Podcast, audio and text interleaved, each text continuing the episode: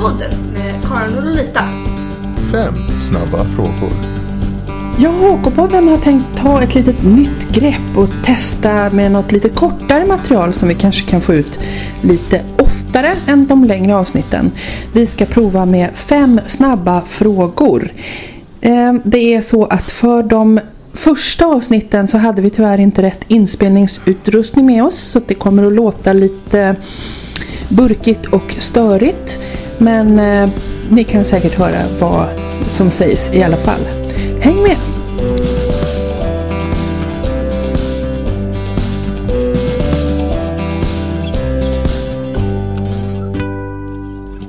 Innan jag ställer de här fem snabba frågorna så kan du bara säga vem du är och vad du gör. Shia Gurbus heter jag. Jag är HKSO-lärare.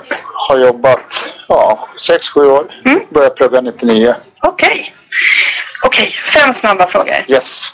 Kan du beskriva ditt förhållande till hem och konsumentkunskap just nu? Eh, mitt förhåll, jag är ju lärare i hem och konsumentkunskap. Så för, mig, jag, för mig är det en viktig del av mitt liv. Mm. Och jag är kock i botten så just matlagning är en passion. Så, så det Mm. Räcker det som svar? Ja, absolut. absolut. Eh, skulle du kunna nämna en, en ingrediens som du aldrig har använt men som du skulle vilja använda i undervisningen? Ingrediens då, menar du en faktisk ingrediens Mm. eller alltså i matlagningen? Ja. Jag har aldrig använt chili. Mm. skulle jag vilja göra för jag älskar chili själv. Ja. Varför har jag inte använt det? Nej, nu var det fem snabba frågor. men jag vill ju gärna fråga det. Men det har inte blivit av och sen det, är- alltså, eleverna äter ju inte så starkt. Det är liksom, Ja. jag hade gärna velat ha lite olika sorter och laborera med kanske en sensorisk analys med olika. Ja. Ja, det var roligt. Så chili blev ingrediensen. Mm. Om du skulle beskriva hem och konsumentkunskap som en maträtt. Som Vilken, en maträtt. mm, vilken skulle det vara? Hmm. Det skulle nog vara något som passar tallriksmodellen när jag sitter och funderar. ja, vad skulle det vara? Någon kycklingrätt tror jag då. Nyttigt, bra. bra. Skulle det vara en gryta eller en soppa eller vad tänker du? Grilla? Gryta, soppa är inte det Nej. var en förrätt tycker jag. Ja, en kycklinggryta. Ja. Mm. Eh, vad är det mest pinsamma som har hänt dig i ett HK-sammanhang? Det pinsamma.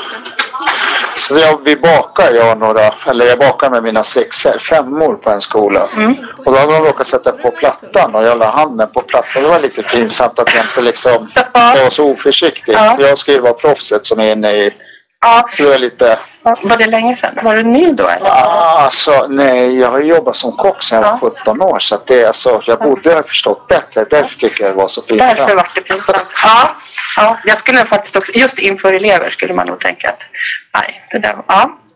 Men du klarar det bra. Ja, Ja. så jag brände handflatan men jag, med tanke på omständigheterna klarar jag mig bra. Ja, skönt att höra. Den sista femte frågan då. När din HK-historia sammanfattas, när du är färdig med HK. Eh, vilken låt skulle du välja som soundtrack för din HK-gärning då? Vilken låt! Mm.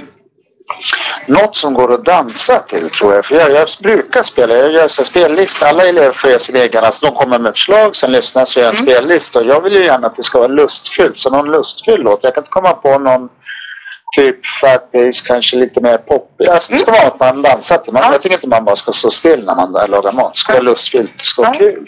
Så en danslåt som gör Ja, rycker i som, benen. exakt. Ja. Tack så hemskt mycket. Tack själv.